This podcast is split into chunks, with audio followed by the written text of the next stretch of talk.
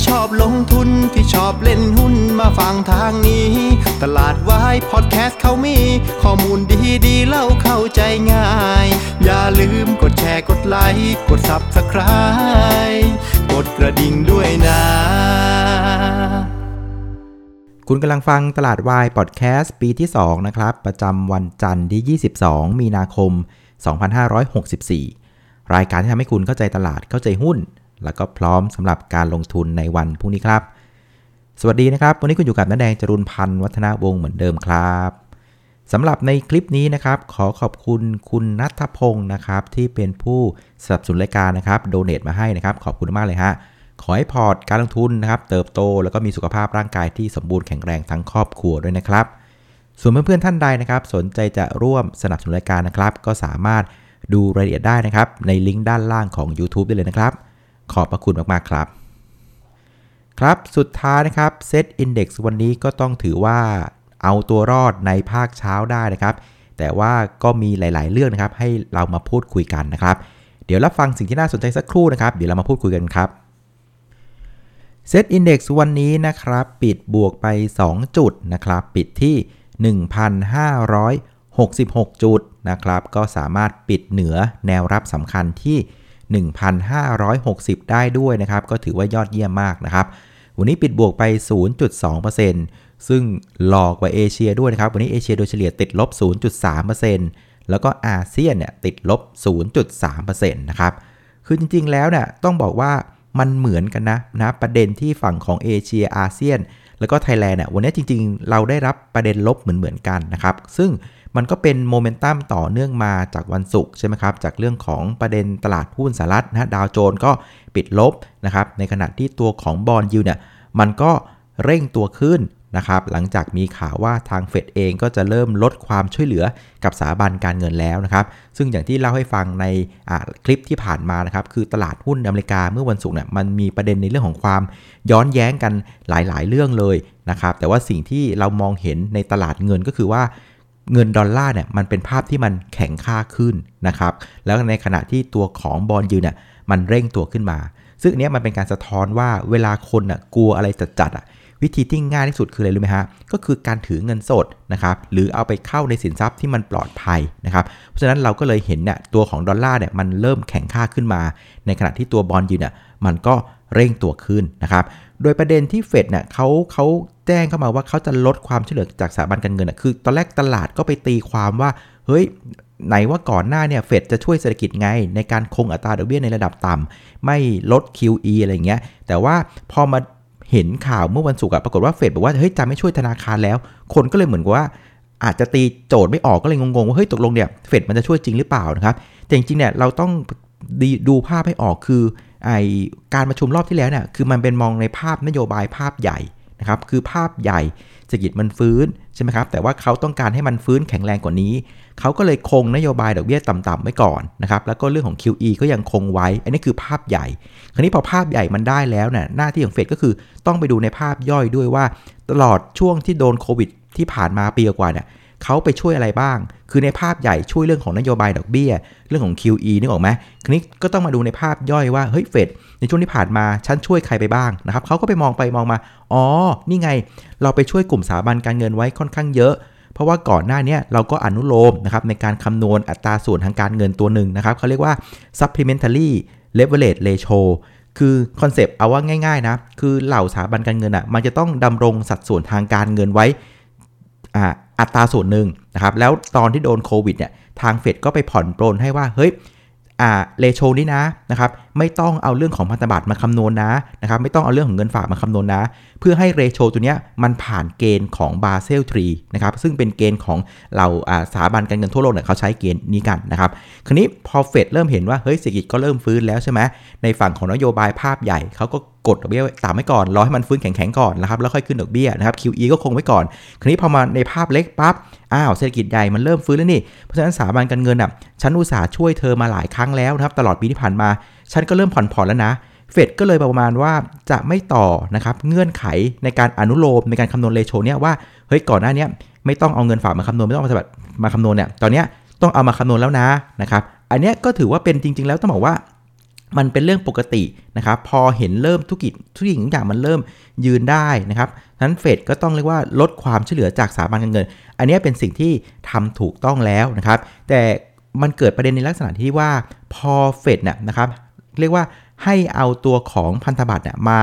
นับรวมในการคำนวณตัวของ supplementary leverage ratio ปั๊บเนี่ยนะครับ คือบางธนาคารก็อาจจะบอกว่า เฮ้ย ฉันก็ยังไม่พร้อมว่ะ เพราะว่าคนไม่มากู้สักทีนะครับ เพราะฉะนั้นทำไงดีวะ ที่จะทำให้ตัวของ ratio เนี่ยมันอยู่ในระดับที่เรียกว่าเอาตัวรอดไปได้ ก็เลยมีบางธนาคารใช้ความคิดว่างั้นฉันก็ ขายตัวของพันธบัตรดีกว่า ขายทิ้งในตลาดเลยนะครับ เพราะงั้นเวลาพันธบัตรมีแรงขายเยอะๆนะครับ ในขณะที่คูปองเนี่ยมันเท่าเดิมนึกไหมเพราะงั้นพอมีแรงขายเยอะราคามันจะลดลง พอราคามันลดลง แต่ว่าคูปองเลทมันเท่าเดิม แปลว่าอะไร แปลว่าบอลยูอะมันก็จะถ่างขึ้นมาจากแรงขายที่มันเพิ่มขึ้น อันนี้มันก็เลยกลายเป็นลักษณะว่า มันก็ไปซ้ำเติมกับตลาดตราสารหนี้นะครับพันธบัตรที่คนเองก็โอเค ยอมรับให้มันขึ้นได้ แต่ว่าจะขึ้นแรงเกินไป มันก็เลยเป็นภาพที่ทำให้ตลาดหุ้นในอเมริกาเนี่ยเมื่อวันศุกร์เนี่ยมันก็เลยดูเรียกว่าย้อนแย้งตีกันมั่วหมดนะครับพอมันตีเป็นกันมั่วหมด คนก็คิดอะไรไม่ออกเอางี้กันกูถือเงินสดนี่แหละนะครับสุดท้ายมันก็ไปลงเอยที่ดอลลาร์เราก็เลยเห็นภาพของดอลลาร์อินเด็กซ์เนี่ยมันวิ่งไปทะลุ 92 จุดไปเรียบร้อยแล้วนะครับอันนี้คือสิ่งที่มันเกิดขึ้นที่อเมริกาแล้วมันพอมันเป็นภาพแบบเนี้ยคนก็เริ่มกลัวว่าเฮ้ยสุดท้ายฉันถือพวกสินทรัพย์เสี่ยง พวกตลาดหุ้นไว้เนี่ย ฉันจะพังหรือเปล่านะครับมันก็เลยทำให้ตลาดหุ้นทั่วโลกนะครับโดยเฉพาะเอเชียในเช้าเนี่ยก็เป็นภาพที่ออกมาในเชิงลบกันนะครับแต่ว่าอย่างไรก็ดีเนี่ยนะครับบ้านเราเนี่ยไม่ลบแรงเหมือนเพื่อนนะซึ่งอย่างที่เคยเล่าให้ฟังหลายครั้งว่า เพราะว่าอะไรเพราะว่าตลาดหุ้นบ้านเราเนี่ยคนที่คุมตลาดจริง ๆ แล้วน่ะมันคือนักทุนสถาบัน แล้วก็รายย่อยนะครับฝรั่งเนี่ยเขาขายบ้านขายหุ้นบ้านเราเนี่ย 5 ปีติดนึกออกไหมเพราะฉะนั้นโพสิชันของฝรั่งในบ้านเราเนี่ยยังถือว่าน้อยถึงน้อยมากนะครับเพราะฉะนั้นประเด็นที่มันเกิดขึ้นที่อเมริกาเนี่ยมันก็เลยไม่ได้เรียกว่ามีผลกับบ้านเรามากมายนักนะครับตราบใดที่นักทุนสถาบันบ้านเราเนี่ย เขาก็ไม่รู้จะเอาเงินไปไว้ไหนลูกไหมคือเขาก็ถูกคุมไว้อย่างหนึ่งว่าเฮ้ยมันก็ต้องลงในบ้านเราซะส่วนใหญ่ออกไปข้างนอกได้ไม่มากเท่าไหร่เพราะฉะนั้นเงินมันยังคงอยู่ที่บ้านเรานะครับมันก็เลยทำให้ตลาดหุ้นบ้านเราเนี่ยค่อนข้างที่จะยืนสู้กับข่าวในช่วงของวันนี้ได้อย่างแข็งแรงเลยทีเดียวนะครับ คราวนี้มาดูการเคลื่อนไหวของเซตอินดี x นะครับตอนเช้าเนี่ยเราก็เลยเปิดลบนิดหน่อยนะครับย้อยๆลงไปนะครับแล้วก็ไปทำจุดต่ำสุดนะครับตอนประมาณสัก 10โมงครึ่งบริเวณ 1,555 นะครับซึ่งเหลี่ยมที่ให้ไว้เมื่อวานนะคือความสำคัญของวันนี้คือช่วงเช้านะครับช่วงเช้าเนี่ยคิดอะไรไม่ออกนะขอให้มันยืน 1560 ให้ได้ เป็นใช้ได้นะครับ ซึ่งปรากฏว่าครึ่งชั่วโมงแรกเนี่ยแอบเสียบนิดนึงนะครับ หลุด 1560 ไป ไปทำโลที่ 1555 ตอนนั้นก็เริ่มใจกันไม่ดีเลยนะ แต่สุดท้ายนะครับ พอ 10โมง45 ทุกอย่างเริ่มทรงตัวแล้วนะครับ ตลาดหุ้นบ้านเราก็ค่อยๆ ขยับขึ้นขยับขึ้นนะครับ ซึ่งอันเนี้ยอาจจะพอเดาได้เลยว่าเฮ้ยตลาดเริ่มมองเห็นแล้วว่าเฮ้ยฝรั่งไม่ได้ขายเว้ย ฝรั่งไม่ได้ขายเว้ย ก็เริ่มมีแรงซื้อกลับเข้ามานะครับ สุดท้ายเนี่ยก็ขึ้นไต่ขึ้นไปเรื่อยๆนะครับ แล้วก็ภาคเช้าน่ยไปปิดที่ 1,565 จุดนะครับ ก็ปิดเหนือ 1,560 เพราะฉะนั้นก็ถือว่าเป็นไปตามแผนนะ แปลว่าเช้าเนี่ยตลาดหุ้นบ้านเราเนี่ยถือว่าเอาอยู่นะครับ คราวนี้พอตอนบ่ายนะครับ ตลาดหุ้นก็แบบเช็คทรงเช็คซาวแล้วปรากฏว่าแรงขายของฝรั่งอะยังไม่มานะครับ ตลาดหุ้นก็สามารถไต่ขึ้นไปได้เรื่อยๆนะครับ แล้วก็ไปทำจุดสูงสุดที่ 71 จุดนะครับ ในขณะที่ตัวของฝั่งยุโรปก็เปิดมาเนี่ยก็ไม่ได้แดงปะลึ่งนะ ก็คือเป็นลักษณะเรียกว่าแดงแดงเขียวเขียวสลับกันในกรอบแคบๆ ในขณะที่ตัวของดาวโจนฟิวเจอร์เองก็ไม่ได้ลบอะไรกันรุนแรง เพราะฉะนั้นเริ่มมีสตงสติละนะครับ ตลาดหุ้นก็เลยสามารถยืนได้นะครับ แม้ว่าในช่วงท้ายตลาดจะแผ่วลงมานะครับ ปิดที่ 1,566 แต่ก็ยังคงเหนือกว่าแนวรับสำคัญของเราคือ 1560 นะครับเพราะฉะนั้นตลาดหุ้นวันนี้ก็ถือว่าเอาตัวรอดไปได้นะฮะ โครงสร้างในเชิงของ Technical Analysis นะครับหรือว่าแท่งเทียนต่างๆ ก็ยังถือว่าดูดีนะครับคราวนี้มาดูหุ้นที่ผลักดันตลาดในเชิงบวกวันนี้นะครับส่วนใหญ่นะหุ้นขนาดใหญ่ยังเป็นลักษณะของการนิ่ง ๆ อยู่นะครับเป็นภาพของการเรียกว่าดูท่าทีว่าฝรั่งจะยังไงนะครับเพราะฉะนั้นวันนี้หน้าหุ้นส่วนใหญ่นะไปที่หุ้นขนาดกลางหมดเลยนะครับแต่ว่าหุ้นที่ดันตลาดวันนี้มันก็จะมีตัวของ CPO นะฮะดันได้ ประมาณสัก 0.6%บัตรเครดิต KTC นะช่วยตลาดได้ประมาณสักครึ่งเปอร์เซ็นต์จากนั้นมี TTA นะวันนี้ซิลลิงเลยนะครับช่วยตลาดได้ประมาณครึ่งเปอร์เซ็นต์นะครับแล้วไม่ได้มาคนเดียวนะ มาพร้อมกัน ทุกกองเรือเลย ไม่ว่าจะเป็น PSL นะครับ VL p m a Marine นะครับตัวของ Arma Marine มากันครบเลยนะครับโดยเชื้อไฟที่ทำให้กลุ่มเรือเนี่ยวันนี้มันกลับมาเล่นกันนะครับ ก็คือเรื่องของการรายงานดัชนี Baltic Dry Index นะครับหรือที่เราเรียกว่า BDI นะครับซึ่งมันเป็นค่าระวางของกลุ่มเรือสินค้าแห้งเทกองนะครับซึ่งปรากฏว่าตอนวันศุกร์เนี่ยมันปรับตัวขึ้น 3%นะครับ บวกไป 66 จุด ก็เรียกว่าสามารถยืนบริเวณ 2,000 จุดได้อย่างเด็ดขาดแล้ว ก็เลยทำให้ตลาดมีความมั่นใจในกลุ่มเรือมากขึ้น ก็เข้ามาเล่นกัน ซึ่งจริงๆ ต้องบอกว่าเรื่องนี้เป็นเรื่องเดิมที่เอามาเล่นใหม่นะ คือกลุ่มเรือเนี่ยในภาพใหญ่น่ะคือเห็นมาเป็นเดือนแล้วแหละว่า มันยังไงมันก็ขึ้น เพราะว่าในภาคของเศรษฐกิจโลกน่ะมันกำลังฟื้นตัว เพราะฉะนั้นความต้องการใช้เรือต่างๆเนี่ยมันกำลังเพิ่มขึ้นอย่างต่อเนื่อง โดยเฉพาะเรือที่เป็นลักษณะของการเรือเดินสมุทรขนสินค้าเงี้ยไม่ว่าจะเป็นเรือตู้คอนเทนเนอร์หรือว่าเรือสินค้าแห้งเทกองนะครับเพราะฉะนั้นถ้า demand มันเพิ่ม ในขณะที่อุปทานนะครับ supply เนี่ยมันยังอยู่ที่กับเดิมแบบเนี้ยฉะนั้นราคาค่าระวางเรือน่ะมันจะเพิ่มขึ้นค่อนข้างแน่เลยนะครับเพราะฉะนั้นมันก็เลยทำให้หุ้นกลุ่มนี้มันกลับมาเล่นอีกรอบหนึ่งนะครับบน จริงๆ คือเรื่องเดิมนะแต่เอามาเล่นกันอีกรอบหนึ่งนะครับจากตัวของ BDI ที่เป็นจุดเชื้อทำให้คนมีความมั่นใจมากขึ้นนะครับในขณะที่หุ้นที่เกี่ยวเนื่องกับ logistics service ซึ่งก็ได้ประโยชน์จากการฟื้นตัวของเศรษฐกิจโลกเช่นกันก็กลับมาเล่นกับเขาด้วยนะครับไม่ว่าจะเป็นตัวของโซนิกนะครับลีโอแล้วก็ทริปเปิลไอนะครับส่วนหุ้นที่กดตลาดในวันนี้เชิงลบนะครับ ตัวแรกก็จะเป็นตัวของเดลต้านะก็พลอยลงมาใกล้จะหลุด 300 แล้วนะครับแอดวานนะครับ ธนาคารไทยพาณิชย์ แล้วก็ธนาคารกสิกรไทยนะครับหลักๆเนี่ยมันก็เป็นอาการที่ เล่นกันไม่ค่อยออกนะสำหรับหุ้นสถาบันหุ้นขนาดใหญ่ตอนนี้นะ เพราะว่านักทุนสถาบันก็รอดูท่าทีว่าฝรั่งจะเอายังไงนะครับ ซึ่งผมว่านะเราต้องเข้าใจว่าหุ้นบ้านเราเนี่ยมันจะนำเอเชียไปไกล ๆ ไม่ได้นะ เพราะว่าอะไรอย่างที่เล่าให้ฟัง 2 ทิปที่ผ่านมาก็คือเรื่องของ valuation นะครับบ้านเราตัวเนี้ย valuation น่ะแพงกว่าในเอเชียค่อนข้างเยอะนะครับไม่ว่าจะในมุมมองของการดู PE แบบย้อนหลังหรือ trailing PE หรือการมองแบบ PE ข้างหน้าหรือ forward PE ทุกแง่มุมเนี่ยเราอะแพงกว่าชาวบ้านหมดเพราะฉะนั้นจะให้เราเนี่ย หลีดตลาดไปอย่างเดียวเนี่ยคงยากนะครับ เพราะฉะนั้นผมคิดว่านะบ้านเราเนี่ยถ้าจะขึ้นจริง ๆ จังๆได้นะอาจจะต้องรอฝั่งของเอเชียนะเขาสามารถเริ่มตั้งทรงตั้งองค์ได้ แล้วเขาเริ่มออกตัวไปไกลๆแบบนี้มันถึงจะดึงเราขึ้นไปได้นะครับ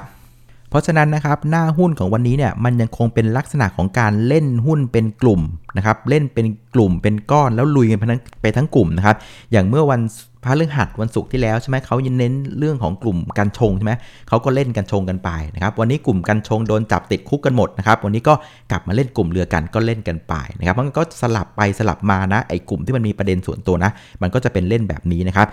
ส่วนอีกกลุ่มหนึ่งที่อาจจะดูเกร็งเกร็งช่วงนี้นะครับก็คือกลุ่มที่มันเกี่ยวเนื่องกับต่างประเทศมากๆนะครับ ตอนนี้ปรากฏว่าที่ยุโรปเองเขาก็มีประเด็นเรื่องของวัคซีนนะยังมีความกดดันกันอยู่ในเรื่องของแอสตราเซเนกาแล้วก็เรื่องของการแพร่ระบาดรอบที่ 3 รอบที่ 4 อะไรแบบนี้นะฮะเพราะฉะนั้นนะครับกลุ่มที่มันเกี่ยวเนื่องกับความต้องการในตลาดโลกแบบจัดๆนะไม่ว่าจะเป็นกลุ่มพลังงานนะครับปิโตรเคมีช่วงนี้อาจจะดูแบบว่าอึดอัดกันนิดนึงนะครับเพราะว่าภาพใหญ่ของ world เนี่ยมันดูเริ่มเสียวๆนะในฝั่งของยุโรปนะฮะ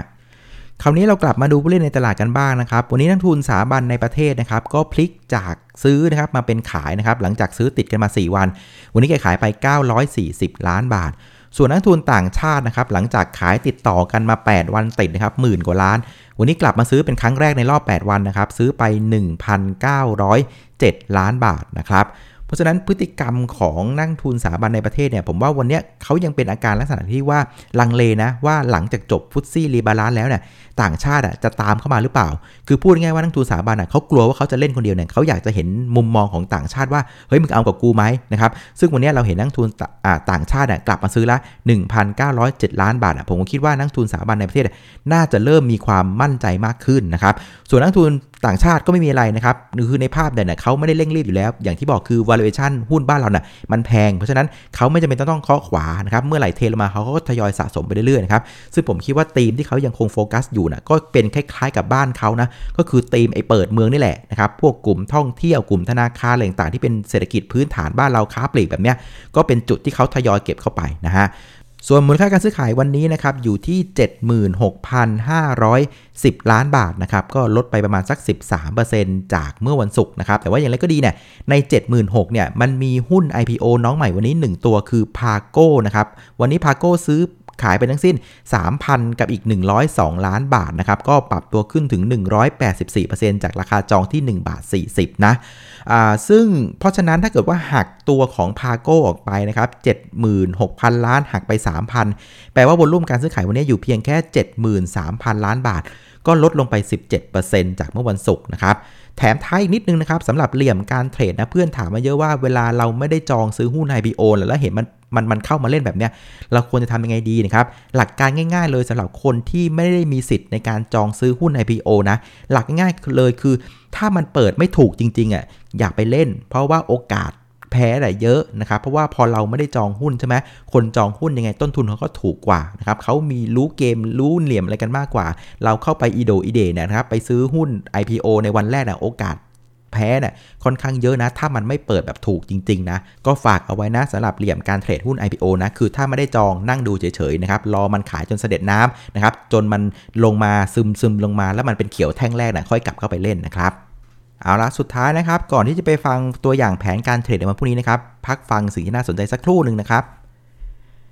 สำหรับประเด็นที่จะส่งผลต่อตลาดหุ้นในวันพรุ่งนี้นะครับ ในเชิงของตัวเลขเศรษฐกิจในคืนนี้เนี่ยยังไม่ค่อยมีอะไรนะ ประเด็นใหญ่ ๆ ในเชิงของตัวเลขเศรษฐกิจจะมีอยู่ 2 วัน แต่ส่วนใหญ่จะเป็นวันพุธนะครับ คือวันพุธช่วงเช้าเนี่ยก็จะเป็นประเด็นในเรื่องของคุณพาเวลนะครับประธานเฟดจะไปให้ ถ้อยแถลงนะครับที่สภานะซึ่งเราจะเห็น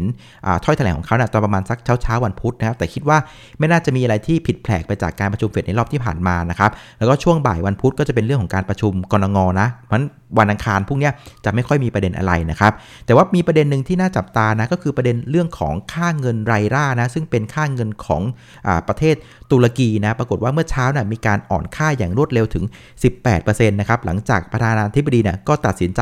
ไล่นะครับผู้ว่าการธนาคารกลางของตุรกี ออกไปนะครับ ซึ่งผมว่าเรื่องนี้แหละมันสะท้อนให้เห็นอย่างหนึ่งเลยว่านะครับไม่ใช่แค่เงินสกุลไลล่านะ ผมว่ามันมีอีกหลาย ๆ สกุลเงินในโลกนี้เนี่ยที่ถูกบิดเบือนเยอะมากในตลาดนะครับ คราวนี้พอทุกอย่างมันเริ่มเปิดพรมออกมาว่าเฮ้ย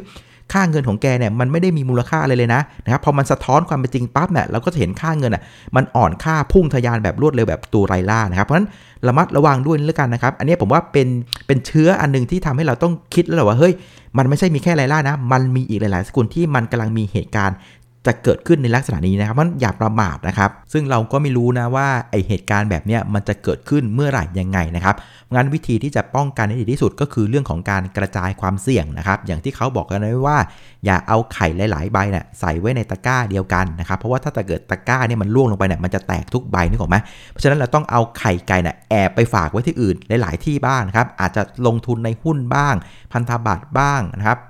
หุ้นกู้เอกชนบ้างนะครับ ไว้ในทองคำบ้างฝากเป็นเงินสดไว้บ้าง อสังหาริมทรัพย์บ้างนะครับ บ้านบ้างที่ดินบ้างคริปโตเคอเรนซีบ้าง เพราะฉะนั้นการเรื่องของกระจายความเสี่ยงเป็นสิ่งที่สำคัญมากนะสำหรับการลงทุนในยุคนี้นะ แล้วก็ที่สำคัญนะครับ นอกจากจะลงทุนในสินทรัพย์ลงทุนแล้วนะอย่าลืมนะครับ ลงทุนในเรื่องของความรู้ด้วยนะครับ พยายามศึกษาหาความรู้เยอะๆ จะได้สามารถปกป้องความมั่งคั่งของท่านได้นะครับ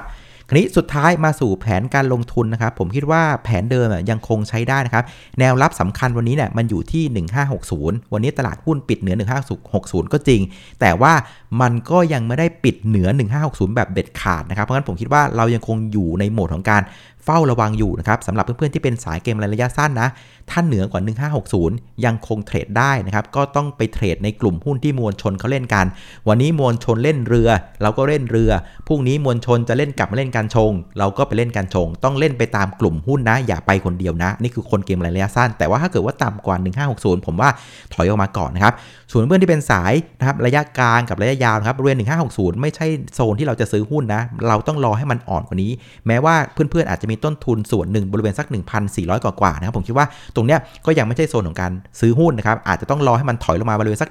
1530 ถึง 1550 ตรงนั้นค่อยเก็บอีกรอบหนึ่งหรือไม่ก็มันทะลุ 1560 ไปแก่งแกร่งทะลุ 1580 ตรงนั้นอะเราค่อยไปซื้ออีกดอกนึงก็ได้ยอมซื้อแพงแต่ว่าซื้อแล้วมันไม่ลงน่าจะดีกว่านะครับ เอาละวันนี้ก็คงจะครบถ้วนนะครับ ขอบคุณเพื่อนๆทุกคนอีกครั้งสำหรับเพื่อนๆที่กดไลค์กดแชร์ให้เพื่อนๆที่โดเนทมาให้เพื่อนๆที่แนะนำรายการให้ขอบพระคุณมากๆเลยครับวันนี้ขออนุญาตลาไปก่อนนะครับเจอกันในทีในวันพรุ่งนี้นะครับเวลาเดิมสวัสดีครับ